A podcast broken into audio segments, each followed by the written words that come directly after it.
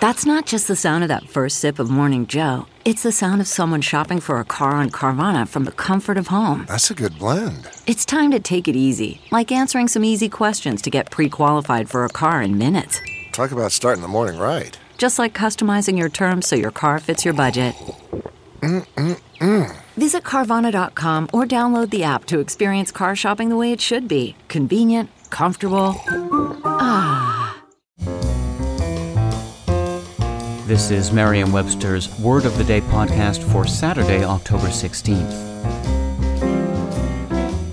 Brought to you by the new Merriam Webster's Advanced Learners English Dictionary, designed for students and teachers of English as a second language. Learn more at learnersdictionary.com. The word of the day for October 16th is eddy, spelled E D D Y.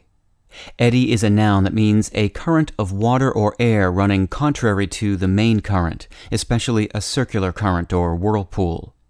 It can also mean something moving similarly, or a contrary or circular current, as of thought or policy. Here's the word used in a sentence. The strong gusts whipped up eddies of fallen leaves. Here's a passage from Dickens' A Tale of Two Cities that shows how the word eddy has been used in English for centuries.